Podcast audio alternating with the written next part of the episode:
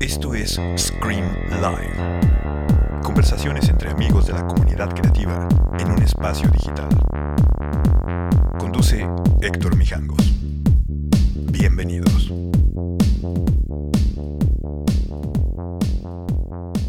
Hola, buenas noches. Finalmente regresamos a Scream Live con esta nueva temporada que creo que va a estar muy buena. Gracias a todos por aguantar, gracias a todos por no desesperarse y gracias a todos por aguantar estos 250 capítulos que llevamos. Hoy es el 251.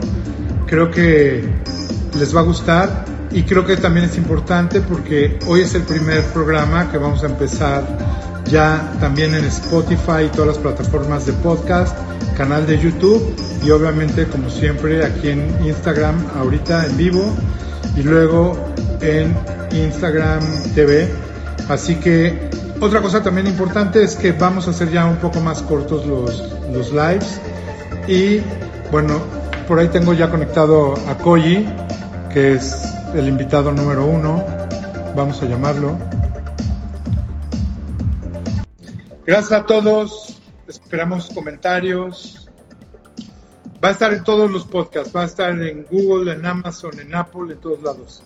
¿Qué pasó, DJ? Deja ponerle ya pausa. ¡Hey! ¿Cómo estás? Bienvenido a la nueva temporada. Buenas. ¿Eh? Buenas. ¿Qué onda? Ahí estamos, ¿o no estamos? Ya estamos. ¿Y se escucha bien? Sí, sí, se escucha perfecto. La gente que está pidiendo invitados, escríbalos no aquí, porque aquí no los vamos a ver. Todavía en Spotify se llama Scream Live. Ahorita se va a conectar Podbox. Es importante que les diga que finalmente Scream Live está hecho gracias al apoyo de Sonos, ¿sí?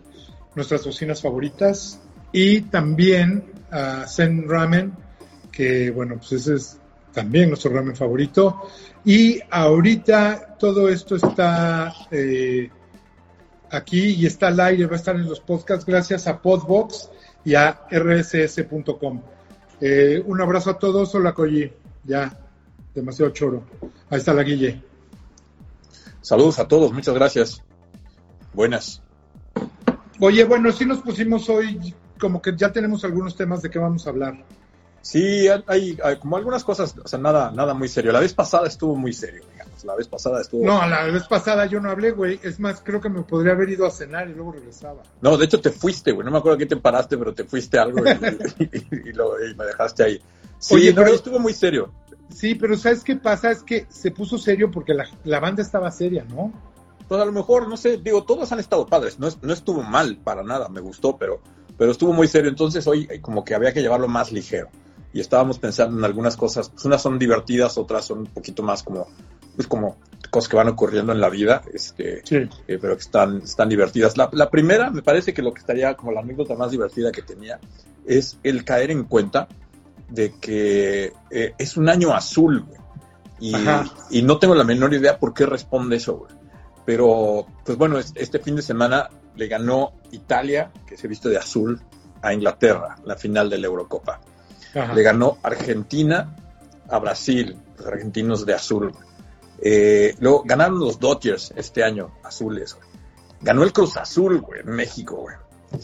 Ganó Biden, que es de los demócratas con color azul, güey. Y luego, en Inglaterra inverso, ganaron los Tories, güey, que son los azules, güey. Está muy loco, güey. O sea, pues sí. O sea, por eso estaba diciendo, nos vestiremos de azul. Así sí, vaya, o sea, el negro chinga a su madre. Yo sí tengo algunas cosas azules. El problema es que luego vestido de azul parece uno policía, güey. O político. No. Sí, claro, sí es traje, sí. Sí, ¿no? Sí, totalmente. Yo he tenido en la vida trajes azules. Ahora ahora son negros, pero en algún momento eran o gris oscuro, pero en algún momento fueron azules también. Son complicados. ¿Pero azul marino o baby blue? No, azul marino. Oye, el Baby Blue de Prom está increíble, güey. No, pero sabes que sí tengo Baby Blue. Los de Underworld están haciendo ropa ahora, de que están haciendo como estos paquetes, como burbujas que hacen sacan un sencillo especial reeditan alguna canción vieja y a lo mejor trae un remix o una versión así nueva, y sacan playeras y ropa, y de uno de ellos sacaron una, ¿de cuál fue? Ya no me acuerdo de... no me voy a acordar de cuál canción. Compré su sudadera en Baby Blue. Ajá. Dice Underworld, nada más así, sí está buena. Oye, pero, y, bueno, no la tienes ahí a la mano, pero bueno, luego nos la enseñas.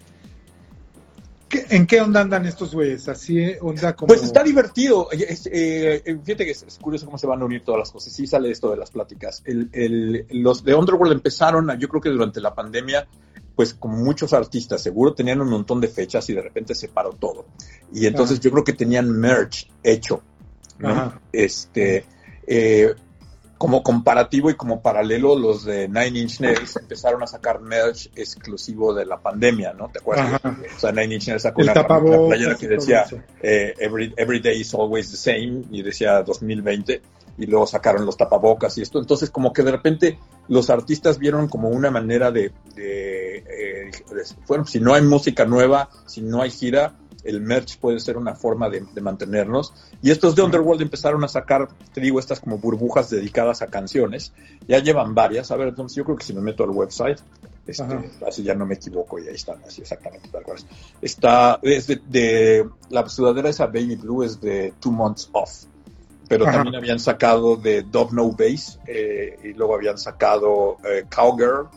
Oye, que además ese pedo está poca madre. Por ejemplo, a nosotros que nos gustan las bandas y nos gusta la ropa, siempre está padre tener algo que diga, mira, yo por ejemplo, ahorita estoy estrenando mi playera de New Order, pero ahora es reflejante. Entonces, no se ve el reflejante. O sea, no es blanca, sino pero está bueno, está bueno. A ver si de por acá se... Bueno, anyway... Bueno, pues los de New Order también, o sea, ya mencionamos a Nine Inch Nails. Luego los de Underworld están haciendo estas como cápsulas donde sacan un vinil, así de edición limitada, hay poquitos, no se vaya, poquitos, habrá otros 1,000 o lo que sea, pero hay pocos, se acaba luego, y sacan estas, estas prendas de ropa, sacaron unos pósters también de cada una de las canciones, entonces son como temáticas, está muy buena. Ahorita el de 2 Months Off está bien padre, todo está lleno de colores, la tipografía, el vinil, si va para aquí cerquita. ¿Te acuerdas cuando empezaron ellos con Tomato a hacer todos sus gráficos? Su website estaba increíble, todos sus visuales, etcétera. Sí, bueno, pues es que los amigos que empezaron con Tomato, o sea, ellos son Tomato. Sí, por eso, pero le pusieron un nombre a todo lo que hacían. Sí. Mira, este es el vinil de 2 Months Off, y toda la tipografía está hecha así también, súper bonito. Entonces en esta onda está bien padre. Hicieron un filtro también, te puedes poner la cara de Y luego ahora los de New Order también hicieron su playera esta que vendían como para ayudar a su equipo del staff. A su crew. Al crew, que te comprabas una playera que decía New Order Staff, ¿no? Y que decía, aquí dice Touring Technique y atrás dice New Order Staff. Y todas las ganancias de eso eran para donárselo al staff, lo cual estaba muy bueno.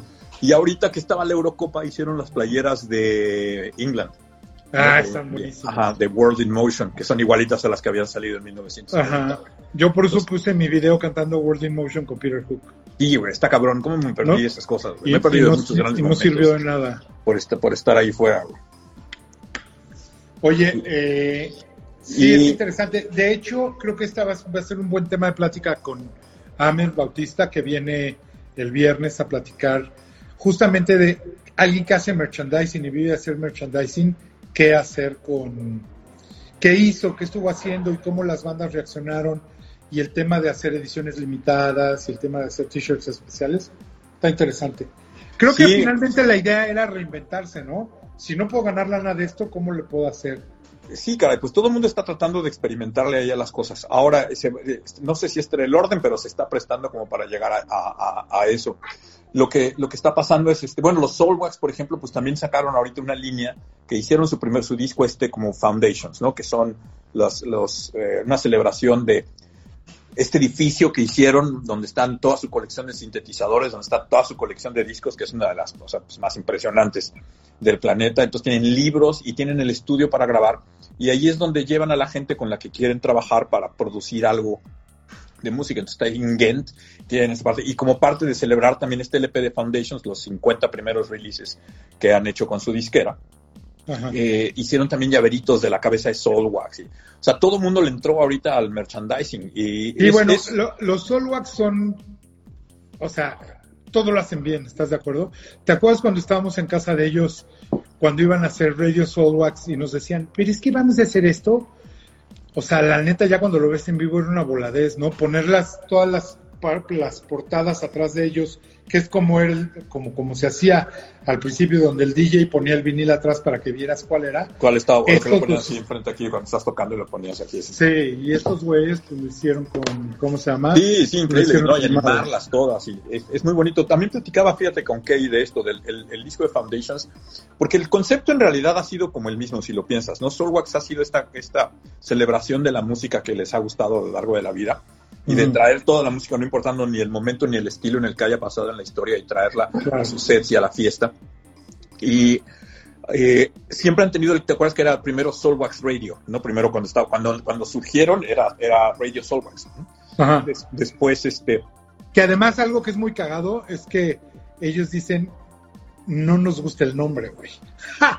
¡Qué cabrón es eso, va! Pues ya, están atorados.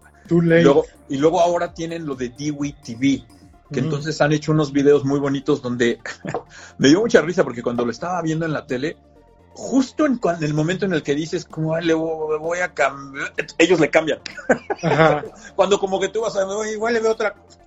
Y entonces es como si le estuvieras tú cambiando de canal. Me pareció divertidísimo. Y ya cuando me empecé a dar cuenta de que, qué cagado que se dieron cuenta de como de los momentos en que ya no te importa.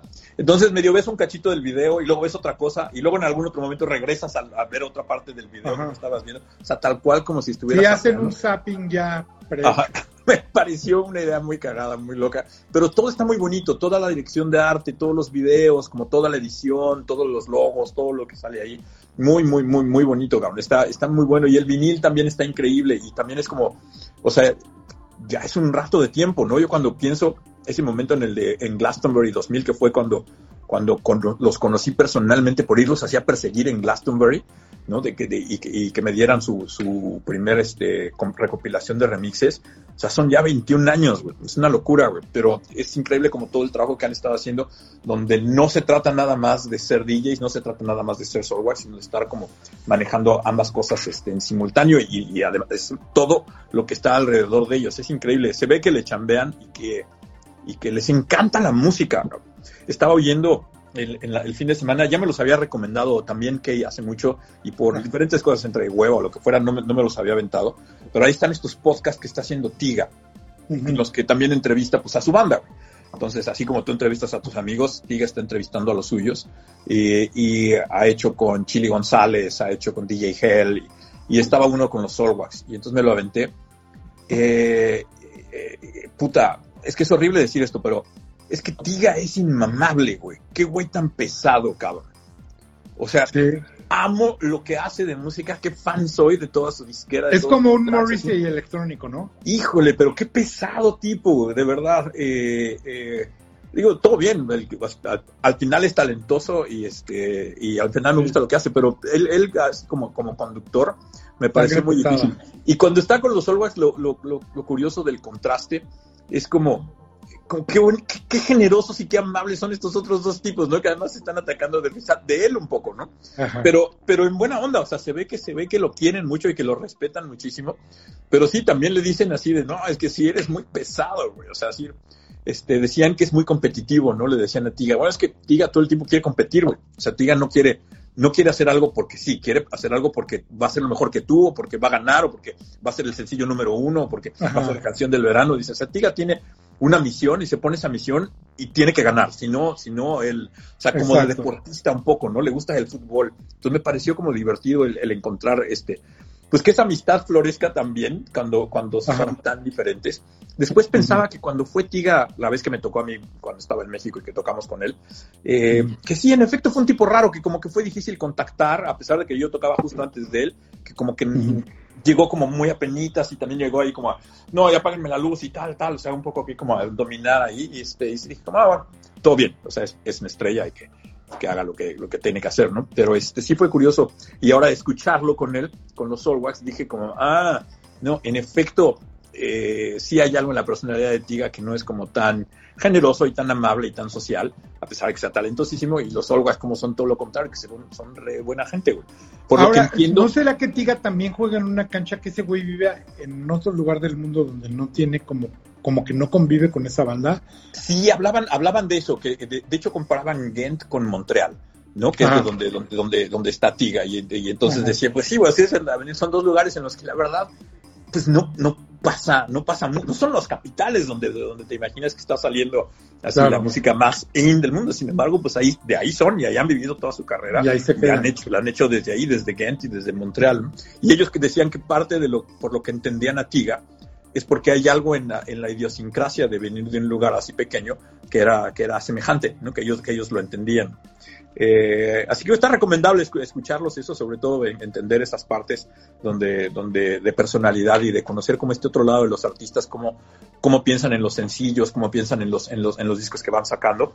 Me gustó este momento donde como muy de cuates que dicen, sí, bueno, o sea, Tiga diciendo de Soulwax, ¿no? Bueno, la verdad es de que ellos son muy generosos. Me queda muy claro un día que pues yo les hablé a decirles que iba a salir de gira y que pues que si no tenían algún track nuevo, algo en lo que estuvieran trabajando, como para pues poder poner música que no tenga nadie más, pues que eso es muy importante en un set, y entre más famoso eres como DJ, mucho más importante es tener ese tipo de cosas.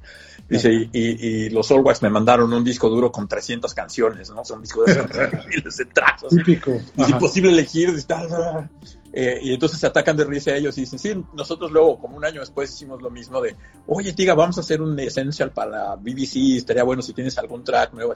Dice, Tiga se tardó como 3 meses en mandar algo, y cuando nos lo mandó, venían 3 tracks.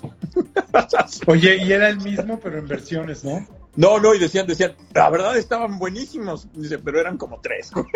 O sea, no mandó nada.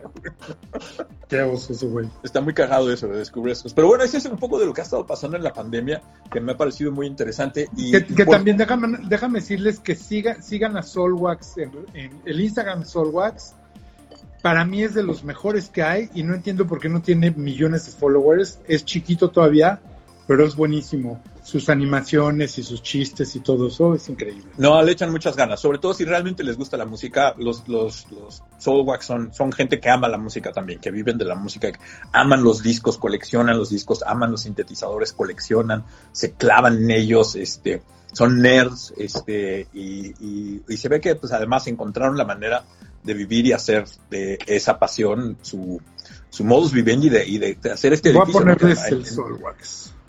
@ Soulwax. Pero también el Diwi, ¿no? Es el que ahora deben tener ahí de la... Vamos a poner Soulwax y Diwi. ¿Se llama Diwi TV o nada más Diwi? Diwi, creo Diwi, que nada más Diwi. Diwi, pum.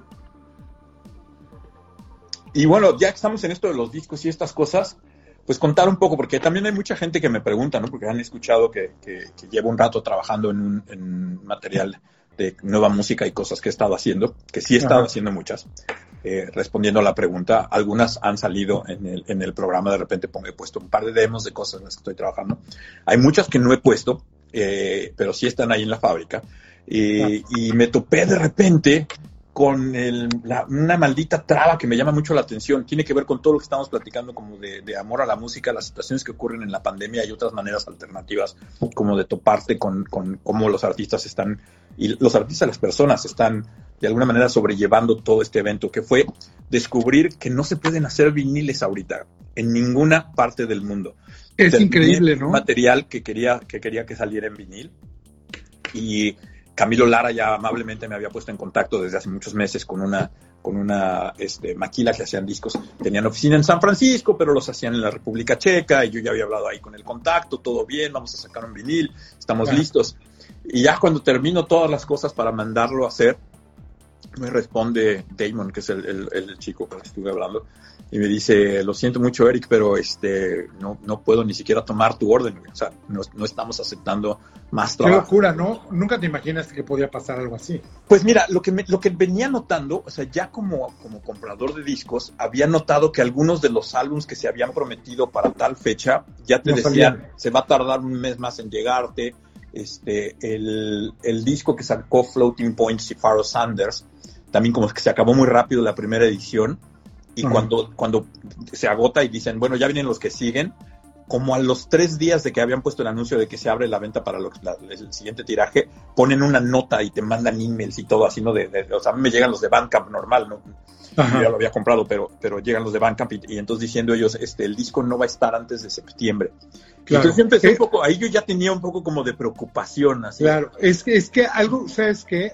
Como disquera, por ejemplo, cuando tú vas a sacar un disco, haces un cálculo y dices, de este voy a sacar tantos. Y yo creo que en los viniles nadie dijo voy a hacer 50,000, sino decían voy a hacer 2,000 o 3,000 o 5 y ver cómo empiezan a crecer. Y de repente un CD, que hay 1,000 fábricas de CDs, vendes 5,000, dices quiero 10,000 más, te los hacen en una semana. Aquí en el vinil no, güey.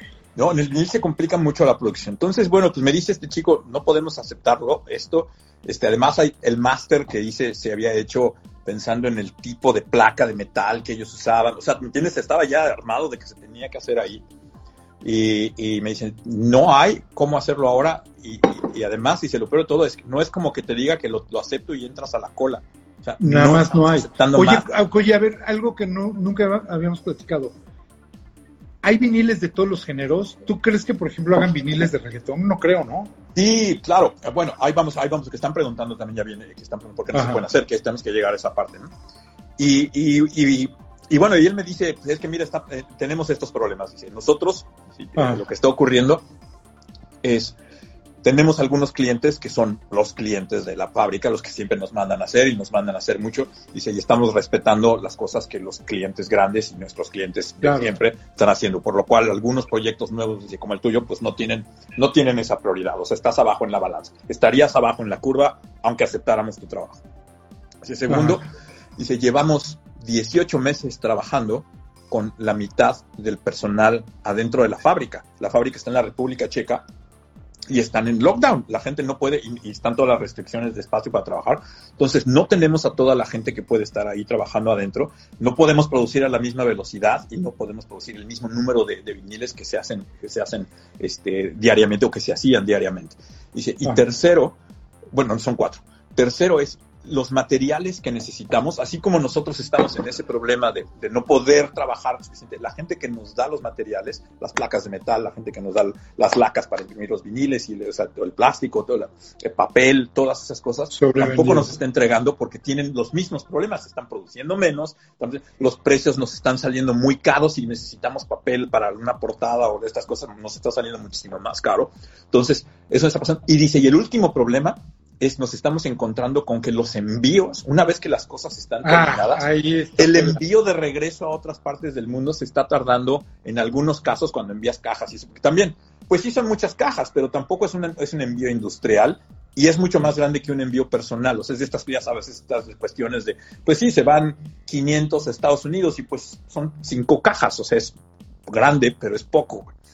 Entonces empiezan a tener todos esos problemas, dice, y entonces poco a poco se fue haciendo una cadena, dice, hasta que ahorita aceptamos trabajo, dice, pero ya tenemos una lista de espera donde al que ya aceptamos probablemente se lo entreguemos en 1 año. Y entonces, bueno, yo me quería morir, ¿no? Y empecé a hablar con otras personas que ahí también me estaba ayudando, y he estado hablando, te hablé a ti de inmediato también, y a Camilo, ¿qué puedo hacer? Y ha sido muy bonito también descubrir, pues, la gente que te echa la mano, entrar en contacto con, yo estuve trabajando para el arte del disco con un amigo en Inglaterra, que hizo el libro de Giles Peterson, el que está ahorita publicado, y entonces le dije, Hugh, pregúntale a Giles, ¿no? O sea, ¿de qué hacemos? Porque pues, Giles tiene su disquera, la de la Brunswick se llama ahora, pero él había sido el fundador de Acid Jazz y estas cosas. Ajá. Y entonces es muy curioso tener el mail de Giles Peterson así diciendo, muchachos, nosotros ya estábamos trabajando en Polonia con esta, pero para empezar con Brexit nos tuvimos que mover a Inglaterra, estamos trabajando con esta otra, dice, pero los tiempos de entrega a nosotros, dice, que somos clientes de ellos, está siendo de 6 meses, 8 meses. Entonces es una locura. Y luego, bueno, ya seguí investigando, he estado hablando con gente en diferentes partes del mundo, que es una locura, tratando de resolver esto, con gente en México también. Y descubrí que hay un artículo donde también mencionan un par de fenómenos que son, mencionan todas las cosas que Damon me había dicho de la fábrica en la República Checa, pero también mencionan un par de factores que son interesantes. En la pandemia se vendieron 300% más viniles de lo que se habían vendido en los años anteriores, 300% más. Entonces, los pedidos que están haciendo algunos de estos sellos grandes, o de los que pueden pedir más, también están siendo más grandes, porque de repente se están dando cuenta, no, hombre, estamos vendiendo más, entonces hay que producir más. Entonces, si antes decían, vamos a hacer 5,000 de David Bowie, ahora van a querer hacer, no sé si 10, pero van a hacer más. Y entonces también eso hace que pues las producciones se alenten y las producciones pequeñas pues sea más complicado. Y ha habido un problema, una disquera en, no sé en qué parte del centro de Europa, una de las fábricas se descompuso también. No. Como no hay máquinas nuevas. Además hay que entender que son fábricas viejas, güey. Exactamente, como no hay máquinas nuevas, una de las fábricas grandes está detenida. Y entra el último factor en este fenómeno que está ocurriendo en este año, que es el Record Store Day. Entonces parece que Record Store Day, que es esta, pues que originalmente era para grupos independientes, para pequeñas como disqueras y poder sacar sus sencillitos y poderlos vender en vinil, y que hubiera un día donde la gente sabe que ese día podían encontrarlos en las tiendas. Poco a poco con los años, y es muy natural, no que me guste, pero es natural que haya pasado eso. Ahora, es un evento que ha sido tomado por completo por las disqueras grandes. Entonces, las disqueras grandes se dieron cuenta, puta, hacemos el Rumors de Fleetwood Mac en vinil amarillo y vamos a vender 50,000. O sea, hazlo, güey. Y entonces, poco a poco se está tomando. Y entonces, ahora, pues, los de las que hacen, las maquiladoras se ven, desgraciadamente, entre la espada y la pared. Quieren ayudarte como artista pequeño y dicen, bueno, pero pues tú vas a hacer así. Este bruto va a querer hacer, sí, 10,000 o 20,000 de un disco que pues a lo mejor no se necesita, pero pues ya está pagado, ya está aquí, me van a pedir ese y otros 5. A gente lo que pida, güey. Exactamente, güey. Y además me los han pedido durante años y entonces están bloqueadas las compañías por Record Store Day, por una venta como inesperada de crecimiento en la venta de discos, por la falla en una de las fábricas más grandes de viniles en Europa. Ajá. Y por luego toda la cuestión de COVID y lo que individualmente requiere. Así que es un desastre, me encuentro absolutamente... Oye, y no lo dudes que algunos de los materiales, por ejemplo, vengan de China, y China ahorita para sacar cosas es un pedo, güey.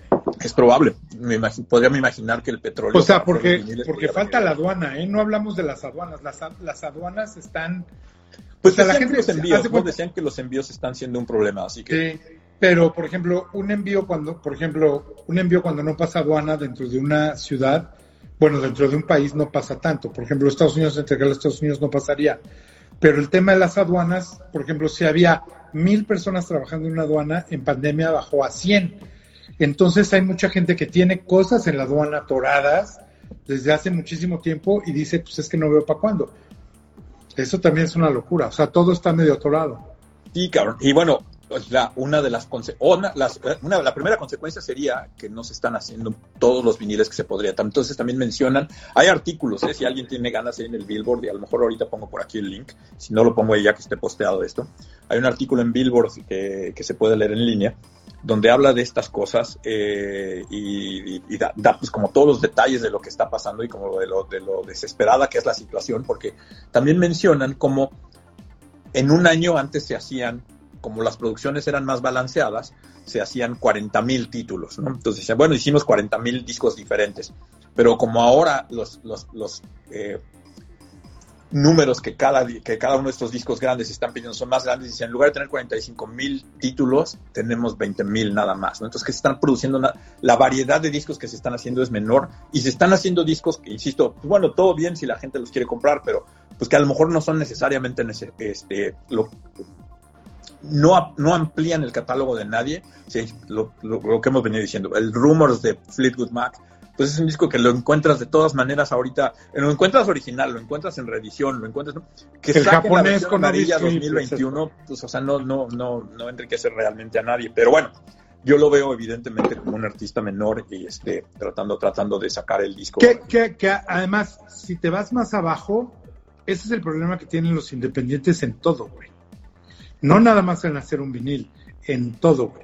En encontrar un distribuidor, en poder imprimir, en subir a una plataforma donde la plataforma te va a poner si ya estás arriba, porque de hecho no te suben ellos, te subes tú, pero alguien que sube un track ahorita, si tú subes un track ahorita, O sea, lo tienes que super buscar, si no nadie lo encuentra. Nadie se entera, güey, nadie se entera que existe, buscarlo es un pedo, no te salen los resultados, sí, es complicado. Exacto. O sea, sí, sí, es un desastre. Y bueno, y no solo eso, ahora el problema es, ¿qué crees que va a pasar? Pues que los viniles van a subir de precio. Y no solo los viniles, van a subir de precio también, pues, todas las cosas, porque evidentemente este no es un problema exclusivo de hacer viniles, es un problema que se está viviendo en todas las cadenas de producción, y es otra de estas extrañas consecuencias que se están viviendo de este momento de transición pseudo post pandemia, ¿no? Que todavía no estamos post, pero ya no estamos en la pandemia, entonces la gente ya quiere como empezar a hacer negocios y cosas, y te das cuenta que no se puede. Ese es un tema cabrón, ¿eh? La neta, la gente cree que ya no estamos en pandemia, y sí estamos, güey. Sí, cabrón, o sea, es una locura, güey. Está cabrón, ¿no? No, los números están muy mal en ese sentido, y es difícil porque ahora, pues como en algunos lugares como en México también pasó, también se dice como, bueno, ya se cruzó el umbral, ya estamos más o menos bien. Es muy difícil volver a regresar a la gente al nivel 1, ¿no? Pero sin embargo, pues es muy claro en países como en Holanda, en Inglaterra, que se viene una tercera ola que está pesadísima. O sea, los números en algunos de estos países están, y me imagino que México debe ser muy semejante, los números de casos es otra vez hasta arriba, como no estaban hace meses, pues porque de repente todo el mundo se sintió en el ya se acabó, y no se había acabado, cabrón, y es tristísimo, güey. Tristísimo en todos los niveles, porque de nuevo, la gente consciente, pues no hace más problema, pero la gente inconsciente, pues además son los que se están enfermando. No, desgraciadamente, ojalá fueran solo los que no se están vacunando voluntariamente y que son mal portados. Desgraciadamente también están los que no se han podido vacunar y que también se están enfermando, ¿no? Que eso es ahí un problema grande, pero... Un saludo a nuestros amigos que están saliendo del COVID, como Ahmed, que ahí está conectado, como a Mila, mi sobrina, que acaba de salir hoy del hospital. Y, güey, ya lo tienes tan cerca que dices, chavos... Sí, hay que seguirse preocupando, ¿eh? Nada de ya todo está bien. Todo el mundo se puede contagiar, güey, porque la neta y el contagio no tiene que ver si tienes lana, no tienes lana, si eres buena onda, no. Le pega parejo a todos y más a los jóvenes ahorita que no están vacunados. Soundspace, ¿no? Soundspace estuvo ahí también en el hospital. O sea, y estos eran personas ya, o sea, de alguna manera que se cuidaban y estaban vacunados, etcétera. Así que es complicado, güey. Es delicada la situación, hay que tener mucho cuidado en países, sobre todo donde hay mucha gente que no se ha podido vacunar, como en México, pues bueno, todo con cuidado. Ahora, de estas cosas de la vacuna también, qué locura. ¿Cómo está pasando que ahora los jóvenes se están quejando muchísimo más que las otras generaciones sobre los efectos secundarios, no? No sé, me parece tan chistoso eso. Está muy cabrón, pero bueno, pues así es. Nada más hay que seguirse cuidando. Hay que seguir usando tapabocas, sana distancia. Lo más Aquí lo regresaron totalmente, ¿eh? De hecho, esa es otra de las noticias de esta semana. Ya en las tiendas ya es forzoso otra vez traer el tapabocas. Hoy en un momento salí y pasé a comprarme un café en el embarcadero, en el ferry building. Ajá. Y ya se podía entrar sin máscara en las últimas semanas. Y hoy había otra vez unos letreros azules grandes diciendo, por regulación oficial del Estado, se tiene que usar máscara forzosa dentro del lugar. Y claro, había gente sin máscara dentro. Pues sí. Vea, yo por ejemplo, hoy en la mañana fui al dentista y los güeyes que te checan la temperatura y te dan gel, no traían tapabocas y agarré el gel al dentista. A ver, güey, nada más explícame. ¿Estás de acuerdo? Sí, es parejo y todo el mundo tiene que hacerlo. Oye, sí, ¿qué más teníamos por ahí pendiente? A ver, ya hablamos de los viniles, ya hablamos de los uniformes azules, ya hablamos de lo de las vacunas más o menos. Ah, pero de las vacunas nos falta el detalle de, bueno, dentro de las cosas que están en este momento intermedio, es que sí ya empezaron los eventos, ¿no? Aquí sí ya hay eventos pasando, aquí en San Francisco ya... Este fin de semana que pasó, ya se escuchaba la música de algunos de los... Yo vivo cerca de la zona de los clubs por aquí, y ya se escuchaba, se ve la gente y todo, se veía, y ya en el feed de Instagram lo ves, ¿no? Ya se ven todos los anuncios de eventos que están ya anunciados y ocurriendo, y ya empezaron así todo el mundo otra vez como a salir. Y se entiende perfectamente. O sea, por un lado, puta, pues qué ganas, güey, ya de salir y ver cosas, pero por el otro, pues está este asunto que está ocurriendo, donde tal cual los números están diciendo que no, cabrón. Que todavía entonces, no. Qué complicado, claro, y momento. Pasa esto, Coye, es bien fácil. La desesperación la tenemos todos, pero si empezamos a hacerlo, pues obviamente va a acabar volviendo a cerrar todo. Si vuelve a haber una ola fuerte, pues entonces, en lugar de esperarnos 2 meses más, nos vamos a esperar 6 meses más, y así va a ser nunca parar. Sí, y ahora está, o sea, como parte de eso, o sea, ya es increíble cómo además se van más dimensiones al problema de todo, ¿no? Entonces están estos eventos que en efecto ya son tangibles y ya empezaron, y ya está pasando, o sea, Louise Chen, que es una DJ que a mí me gusta mucho lo que hace, francesa, ella estuvo también tocando este fin de semana ya con Brodinsky en París. Entonces ya también se veía esa fiesta que estaba ahí ocurriendo. ¿Fue la semana pasada o hace dos fines de semana? Pues para lo del Pride, que tocó también The Blessed Madonna, ¿no? Y en Londres, o sea que ya están ocurriendo en todas partes. En México, bueno, yo veo los videos, todo el mundo está de fiesta, por todos lados. Estaba viendo, había una fiesta ahí como con Rebolledo, ¿no? Estaba hace poquito ahí. Entonces se ve que todo el mundo está en el reventón, y yo, es complicado juzgarlos, porque pues sí se entiende, pero... Puta, pero no ayudan. Puta, es cabrón, güey. Es cabrón. O sea... O sea, a ver, pregunta. Si tú tienes unos súper amigos y te dicen, no mames, ayer fuimos a ver al que sea, vamos a cenar, ¿irías? Pues mira, vi... amigos para los 2 partidos, 2 fines de semana de la Eurocopa, y hasta con ellos te estás cuidando, ¿no? Y eran familias, ya sabes, y todo, o sea, pero no sé, sí veo que como que yo desde, y también entiendo que tú estabas en ese canal, desde hace mucho tiempo era muy claro que no estábamos en ese grupo en el que a los que no les importaba, y que no estábamos en el grupo en el que no usaba máscara, no estaba, entonces también, o sea, pues para mí continuar usando la máscara ahora. Por ejemplo, ayer en la final estábamos en un pub que había, estábamos en las, hay como corrales, le voy a llamar, no sé cómo llamarle lo que ponen en las calles. Sí, corrales. Entonces teníamos un corralito entre los amigos, y todos nosotros traíamos máscara. Ajá. Pero entrabas al pub y nadie traía máscara, güey. Nadie, ¿no? Y es curioso porque te vuelve, me siento otra vez como al principio cuando no sabes qué estaba pasando, o sea, donde sientes que eres tú el único raro, güey, ahí cuidándote, así. No sé, muy extraño. Y bueno, está la otra parte, la última que tenemos de lo de las vacunas, es que ahora la gente ya se hace la pregunta de si se tiene que poner un refuerzo, ¿no? Si hay que ponerse una dosis más como para reforzar la vacuna. Y hoy, curiosamente, en la mañana salió Fauci a decir que por lo menos en Estados Unidos, dice, hasta el momento no lo considera necesario, no lo recomienda, pero que en otros lugares lo que se está considerando es que las personas que tienen problemas con el sistema inmunodeficiencia que sí puedan tener acceso a tener una vacuna más, algunas personas con ciertos problemas, ¿no?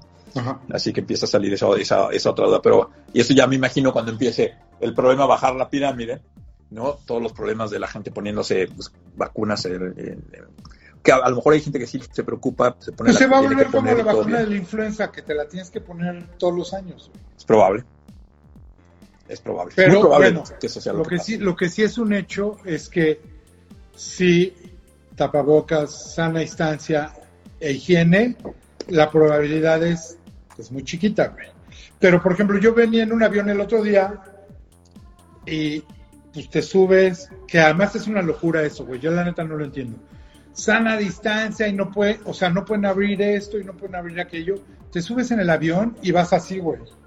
Todo el mundo pegado. Y de repente, yo creo que deberían delimitar como el servicio de darte algo a tomar. Porque viene, le dan de tomar y todo el mundo hace esto, güey. Se baja el tapabocas, toma, y así el de al lado igual. Una locura, güey. Sí, claro, yo cuando fui a Nueva York, justo antes de que quitaran las restricciones oficiales en todos lados, estuve justo la última semana antes de eso, y sí, el avión, la verdad, me costó muchísimo trabajo, y además, no sé, ya sabes, las pobres señoritas en el avión, diciéndole a todo mundo, señor, pero se tiene que poner la máscara, señor, pero se tiene que tapar la nariz, o sea, es así, o sea, la gente como si no entendiera nada, ¿no? Es increíble, es muy frustrante, complicado eso. Y bueno, pero ya pasando al último punto, el último que tendríamos que no hemos tocado es lo que está pasando, ya que estamos en aviones, pues está la carrera al espacio, mi querido Mijangos. Es el otro tema de la semana, donde tenemos a Elon Musk, a Jeff Bezos y a Richard Branson compitiendo por ver quién la tiene más grande y quién es el primero. Y ahorita se les coló ahí de la nada Branson, ¿no? Un poco cabrón, inesperadamente, güey, porque salió y es el primero. Y se subió, güey. No mames, ese güey ahorita es el güey que más quiere todo el mundo, ¿eh? Pues sí, un poco, porque la llevaba tranquilo. O sea, sabíamos que estaba en la competencia, ha hecho sus declaraciones, pero no estaba jugando ahí el estelar como Bezos y como Elon Musk. Y de repente, de la nada salió este güey. Pues, ¿qué creen, güey? Ahí voy. Y ahí voy yo, güey. Totalmente, güey, claro. Sí, entonces salió un poco, bueno, ahí voy, ya estoy arriba. Y el video estuvo muy divertido porque esperaban que él pudiera decir algo en el momento en el que llega al espacio exterior, ¿no? Ajá. Y parece que uno de los problemas que tuvieron fue la comunicación. Entonces me encanta cómo la narradora dice, bueno, pues en estos momentos deberíamos estar escuchando a Richard Branson, seguramente dándonos alguna frase súper inspiracional, como él suele hacer cada que habla. Y de repente lo que entra ya es como en video medio todo. Y los ves que están prácticamente haciendo slam ahí. Oye, el viejo truco de que estén en el estudio de al lado, ¿no? pasa atrás. Sí, no sale ahí, sale flotando ahí en el espacio y ya después ya... Que eso, la verdad, eso sí está padre. Cuando él se echa su speech de cuando era niño y papá, y ves a las otras flotando. Él tenía 50 años haciendo esto. O sea, él sí había puesto este sueño desde hace no sé cuántos años, cuántas décadas, 40 años. Que muchísimo, güey, claro. O sea, él ya había puesto la bandera de yo quiero hacer eso en el futuro. Y la idea de haber tenido Virgin, las aerolíneas y estas cosas era un paso hacia ese sueño que él tenía. O sea, empezó tan antes que los otros que pues en algún momento sentía que su carrera no iba a llegar, ¿no?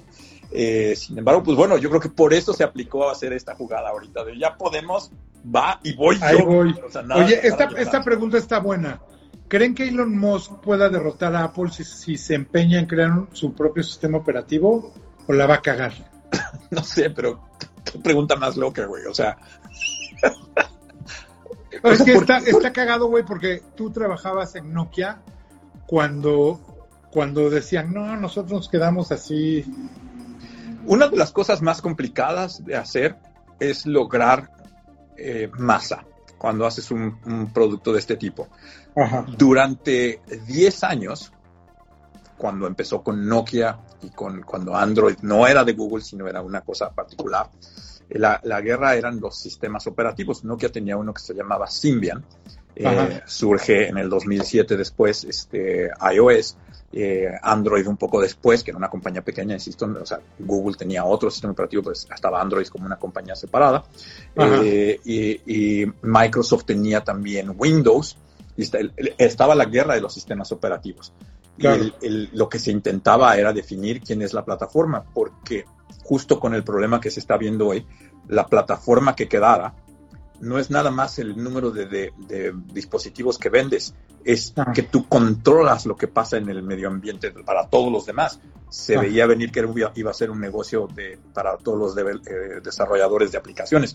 Nunca nadie se imaginó que iba a ser un negocio como el que está ocurriendo ahora, que es justo el problema en el que estamos. Es ya la guerra de hacer la plataforma se ganó hace, pues no sé, 5 años que se cerró esa guerra y se quedó que es Android y iOS y está muy definido.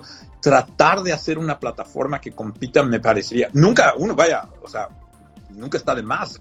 Veo difícil encontrar qué puedes ofrecer como plataforma que no estén cubriendo ya ahorita Android y iOS, pero por supuesto la pregunta ha sido desde hace también como 5 años es, bueno, ya claramente el móvil y el dispositivo portátil como tal, ok, ya llegó a números, ya no puede hacer más de lo que hace, o sea, el crecimiento ya es insignificante. Sí, no puedes tener 2 teléfonos. Pero va a venir algo que va a romperlo, y primero se creyó que iban a ser los wearables, después se creía que iban a ser los voice assistants, en algún momento se creyó que iba a ser el AR o el VR, y ninguna de esas cosas se ha convertido en algo que pueda de alguna manera romper el dominio que tienen ahorita las plataformas de operación portátil. O sea, yo creo que no tendría ningún caso ahorita empezar a hacer una plataforma de eso. Yo creo que lo que todo el mundo está tratando de ver es cuál es la siguiente movida, no en hacer otra más. Pero, pues, Sobre todo que está, güey, ¿cuántas apps hay hechas? Está cabrón, sí, que esperar que todos se muevan a lo que tú estás haciendo. Pues, exacto, ¿qué ofreces? ¿Qué ofreces para que todo el mundo, toda la gente que hace apps, para que toda la gente que tiene iPhones, toda la gente que tiene Androids, toda la gente que diseña para Google, toda la gente, ¿cómo haces para que todos ellos quieran trabajar para la tuya? Imposible. No es imposible, evidentemente. Ese es el momento de disruption. Pero, ajá, pues no veo qué puede ofrecer Elon Musk ahorita. Yo no me lo puedo imaginar. No soy Elon Musk también. Igual Elon Musk si tiene alguna idea grandiosa. Ahora, el tema también, por ejemplo, por un lado la gente se emociona y te pega así en el corazón ver a Richard Branson y todo esto. Pero también lo que dice mucha gente, dicen, los güeyes más ricos del mundo se están peleando por salir al espacio. Cuando estoy muy enojado. Yo, evidentemente, que me encanta la idea de que exista la carrera espacial, me encanta que esté lo que está pasando, me encantan algunos de los diseños de las cosas, o los trajes que salieron en SpaceX, qué increíble cosa está, imagínate estar diseñando eso, el que ayer saliera esa, la cuestión técnica sobre si tienen que aterrizar así, o si pueden aterrizar como aviones, o sea, es increíble todo eso. Por supuesto que como individuo que creció en este momento de la historia, como fan de la ciencia ficción, claro que es imposible negar que eso me emociona. Lo que me parece una verdadera desgracia es que todo eso sea dirigido por estas tres entidades, que son gente que básicamente ha sido extorsionadora, que solo quieren más. De alguna manera son solo vendedores de coches ultra, o sea, tienes a la N potencia, pero sí, es gente que simplemente está permitiendo. O sea, imagínate que se salen con la suya y en Marte, yo creo que lo dijimos el podcast pasado, ¿no? Que se salen con la suya y se hace vida en Marte, y el líder es Elon Musk, güey. O sea, no, pues, ¿para qué vamos, güey? O sea, no se va a poner mejor nada, güey. Nada, y hay tantos pedos para estar allá vivos que no van a durar mucho, güey. O sea, no, güey. Entonces... Totalmente. Entonces, ahí la pregunta y lo que dice la gente es, ¿por qué no inviertes eso en hacer un mejor planeta? Porque el billete ahí está, güey. Lo que debería pasar es, lo que se tiene que hacer es que esta gente haga negocios, que es lo que saben hacer, y hay que hacerlo, poner, pero pues si no pagan impuestos, cabrón, y quieren dirigir la vida en Marte, o sea, así te la pongo. No pagan impuestos, que es la manera de que el dinero regrese a la sociedad yo no sé si es que arreglen el mundo, o sea, nada más para que el dinero circule en la misma sociedad de donde lo están sacando, no lo regresan. O sea, si no pagan los impuestos, ¿tú crees que son las personas indicadas para ser los que dirigen la vida en Marte? Por supuesto que no, cabrón. O sea, por supuesto que no son los adecuados para llevar esta mentalidad allá. De que tienen el drive y de que lo que tienen es, entendámoslo, son tipos evidentemente muy inteligentes. En ningún momento puede decir, no son unos idiotas. Pero lo que son negociantes. Lo que han conseguido es la manera de entender cómo poder tomar más dinero. Y el poder que tienen es económico nada más. Entonces, claro, lo que entendieron es cómo hacer dinero. No saben cómo hacer una sociedad, no saben cómo hacer vida, no saben cómo hacer un sistema social que funcione, no saben, o sea... No, güey, claro, y además han sabido cómo sacarle el provecho a algo, en lugar de tratar de buscar el problema, cómo les saco provecho esto. O sea, Amazon es el ejemplo perfecto de cómo voy a aprovechar una pandemia para hacerme más rico, güey. Pues a los tres les pasó, los tres se hicieron... Y además esa es otra cosa, lo platicamos la vez pasada, ¿no? Sobre los miles, los millones y los billones. La gente ve estos números y no los dimensiona. La cantidad de dinero que hicieron Elon Musk y Jeff Bezos durante la pandemia es tanto dinero que no hay nada que puedan comprar con él. Y se duplicó en la pandemia. Un solo individuo. O dos solo individuos. Ellos hicieron todo ese dinero, que si lo tuvieran todo el mundo, existiría para hacer otras cosas desde... Y no es que arregles, siempre todo el mundo trata como de ponerles, ¿por qué no estás arreglando el problema de la pobreza, el hambre, las enfermedades? O sea, simplemente con que regresara a la sociedad y la gente pudiera hacer lo que quiere con el dinero, habría una posición mucho más adecuada para resolver otros problemas, güey. O sea, los hospitales tendrían más presupuesto, las escuelas tendrían más presupuesto, los, todos, o sea, nosotros tendríamos más presupuesto, ustedes tendrían más presupuesto. Pero el dinero no está regresando y el dinero se está enriqueciendo a estos güeyes, que además cuando ven, pues es que ya no puedo comprar nada, de repente entonces entran en esta guerra, es ridículo decir, puta, pues a Marte, cabrón. O sea, y después a Júpiter, y luego al más allá, güey. O sea, no, totalmente, güey. Y es una tontería, güey. Insisto, a pesar de lo mucho que yo pueda admirar y que me fascine la idea del viaje en el espacio, es una lástima cuando ves que estas son las personas que lo están haciendo y que además, ¿sabes qué es lo peor de todo? Se van a salir con la suya. O sea, ellos lo van a lograr. Evidentemente, tienen el presupuesto y tienen los medios. Se va a tardar. No, totalmente. Oye, pero está muy cagado porque otro tema que pasó ahorita es el tema de los ovnis. Nos habían anunciado de que puta, ahora sí les vamos a decir cuál es el pedo de los ovnis. Y resulta que pues no pasó nada, ni nos dijeron nada nuevo. Sí, fue superatole con el dedo. ¿Por qué crees que salieron con ese tema? O no sea, sé, fíjate, ayer vi... Porque ayer ni siquiera una cortina de humo es. Ayer vi un documental que tangencialmente toca un punto semejante. No es exactamente igual, pero se llama Three... Identical Strangers. Es la historia sobre unos triates que no sabían que son triates, que cada uno había sido adoptado y vivían en casas diferentes. Okay. Y en algún momento en 1980 descubren que son triates y se van conociendo y empiezan a descubrir los paralelos que tienen sus vidas. Es muy bonito en muchos niveles, pero una parte de la historia es que, perdónenme, pero para poder unirlo con los ovnis voy a hacer medio spoiler, voy a tratar de que no sea un spoiler muy grave. Y está en Netflix para los que quieran verla. Pero resulta que esto es parte de un experimento. Ajá. Es un experimento del cual no se sabe nada, porque los datos no van a salir hasta el 2066. Ah, wow. Y entonces te hace ver. Y insisto, el documental se trata de muchas otras cosas, ¿eh? O sea, no crean que porque les dije ya esto lo tienen resuelto, perdón por medio hacerles un medio spoiler, pero era importante para unirlo con esta parte.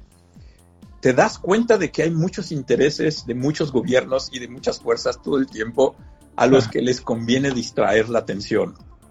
Y me parece que esto de los ovnis en plena pandemia, cuando no había por qué, y de repente anunciar, la NASA y el gobierno de Estados Unidos van allá por fin aceptar que sí tienen videos de tal, o sea, qué mente, para que hoy, un año después, cuando salieran ya oficialmente con los documentos y todo, no haya nada, ¿no? O sea, así como, puro palabreo. Como todos los documentales y todo lo que hay. Y no dijeron ni sí ni no, güey. No, se quedó. Sino todo lo contrario. Y me parece increíble que de verdad pues vivamos en un mundo a veces de caricatura. Esos, y no porque los ovnis sean el problema, pero ese es el problema, que todavía vivimos en un mundo en el que se nos ven de espejitos y todos caemos a todos los niveles. A veces son los ovnis, a veces son experimentos sociales, a veces son... vete a saber cuántas cosas habrán pasado durante este año. El 5G. Que el 5, o sea, no sé. Bueno, pues por eso hay conspiración. Por eso hay teorías de conspiración. Porque en efecto, el mundo está lleno de cosas necesidad. Exacto, las teorías de conspiración siempre caen con la gente que necesita creer en algo, güey. Son casi como las religiones, güey. ¿No? ¿Qué tal si los alienígenas vienen a salvarnos de nuestra propia estupidez? Pues como no nos eduquen, o sea, como no pongan escuelas, no veo cómo salvar. Oye, mientras no siembren un virus y mate a un chingo de gente, no sabemos qué va a pasar. No veo cómo lo estén arreglando mientras no pongan escuelas. Oye, así de repente, sí, ahí Miguel Bosé was right. Tan no se puede gastar que Bezos está comprando el yate más grande. Insisto, es de verdad, es ridículo. Esa es la parte que es triste de esta situación de estos millonarios y de estas cuestiones de lo que está pasando, que se puede controlar a la sociedad. La gente se preocupa que si te están inyectando un chip. O sea, puta, no necesitan ponerte un chip, güey. Ya son imbéciles, güey. O sea, y ya lo traes, güey. Ya saben qué haces. Y ya te comes todas las otras mentiras. O sea, aunque fuera un chip, o sea, créeme que no lo necesitan, güey. O sea, la gente ha mostrado tener muchísimo menos inteligencia y además ofrecer y aceptar que los puedan controlar, que no se necesita un chip para que los controlen, güey. Es lo menos que se necesita, güey. Es increíble eso. Oye, pues ya estamos en la hora, mijangos. Me parece que además teníamos ahí como cronometrado y lo logramos perfecto, güey. Cubrimos todo. Y empezamos 3 minutos tarde, así que tenemos 2 minutos para decir lo que sea. O sea, yo lo único que tengo que decir es, ahora pueden ver Scream Live también en YouTube. Ahí está, Scream Live es el canal. Y en todas las plataformas, desde mañana, lo que vamos a hacer, nada más déjame explicarles esto. Ahorita si entran al YouTube van a encontrar los últimos 25 capítulos de la temporada pasada y mañana ya aparece este. Entonces, un día después vamos a poder encontrar el YouTube y los podcasts. Y cuando entren también van a encontrar de lo pasado. Al final de cuentas tenemos 250 anteriores, no sé si vamos a subir todos, pero sí vamos a subir un chingo. O sea, lo que queremos básicamente es que no le cambien, que estén aquí clavados, ¿no? ¿Sí? Voy a dejar mi video ahí en el YouTube y bueno, pues yo creo que está interesante. La dinámica ahora es que esto tiene que ser más corto para que no se me aburran, ¿sí? Para que mis invitados no me digan, ¡oh, cabrón! 4 horas es un chingo, güey. Pero bueno... Pues es que los pones a platicar toda la vida, cabrón. También se pone cabrón. No, pero está bien así, me gustó Balazo, estuvo muy bueno. Güey. Está ojalá bien, les haya gustado a ustedes también. Está padre. Sí, porque además eso justamente propicia que pueda haber más pláticas y que pasen más cosas, etcétera, etcétera. Y si hay algo importante, como si de repente vemos un ovni, pues haremos un especial de ovni. Tómenle una foto chingona, cómprense un iPhone bueno, tómenle una foto chingona al ovni, ya, que se acaba el pedo, ¿no? Sí, porque acuérdate que la constante de un ovni, puta, traigo la peor cámara, me tiembla la mano, o lo dejé en el coche, güey. ¿Qué pedo con eso, No, bueno, muchas gracias, mijanos, y gracias a todos, y pronto les estaré avisando del disco una vez que se resuelva el problemita en el que estamos, pero ahí vamos. Gracias a ti, Koji, estamos hablando. Les mando un abrazo a todos, gracias. Ahí abajo está la información. Mañana viene Camila Sodi, que está muy chistosa. Yo creo guapa. Que es bastante bueno. Y ahí tenemos buenos invitados esta semana y así esperamos. Vamos a repetir también algunos de los favoritos. Sí, primero empezamos con el favorito de favoritos. Pero díganos a quién más quieren. Luego hay gente que me dice, quiero a Tom York. O sea, Tom York, si ni siquiera en persona le gusta hablar, ¿no? ¿Sí me entiendes? Pues menos en un live. Los Soulwax, por ejemplo, que también está muy cagado. Creemos que todo el mundo tiene Instagram y está metido ahí todo el tiempo. O sea, los Soulwax ellos no tienen Instagram. Tiene su cuenta, pero nada más. Les mando un abrazo a todos. Nos vemos mañana. Buenas noches. Esto es Scream Live. Bye. Chao.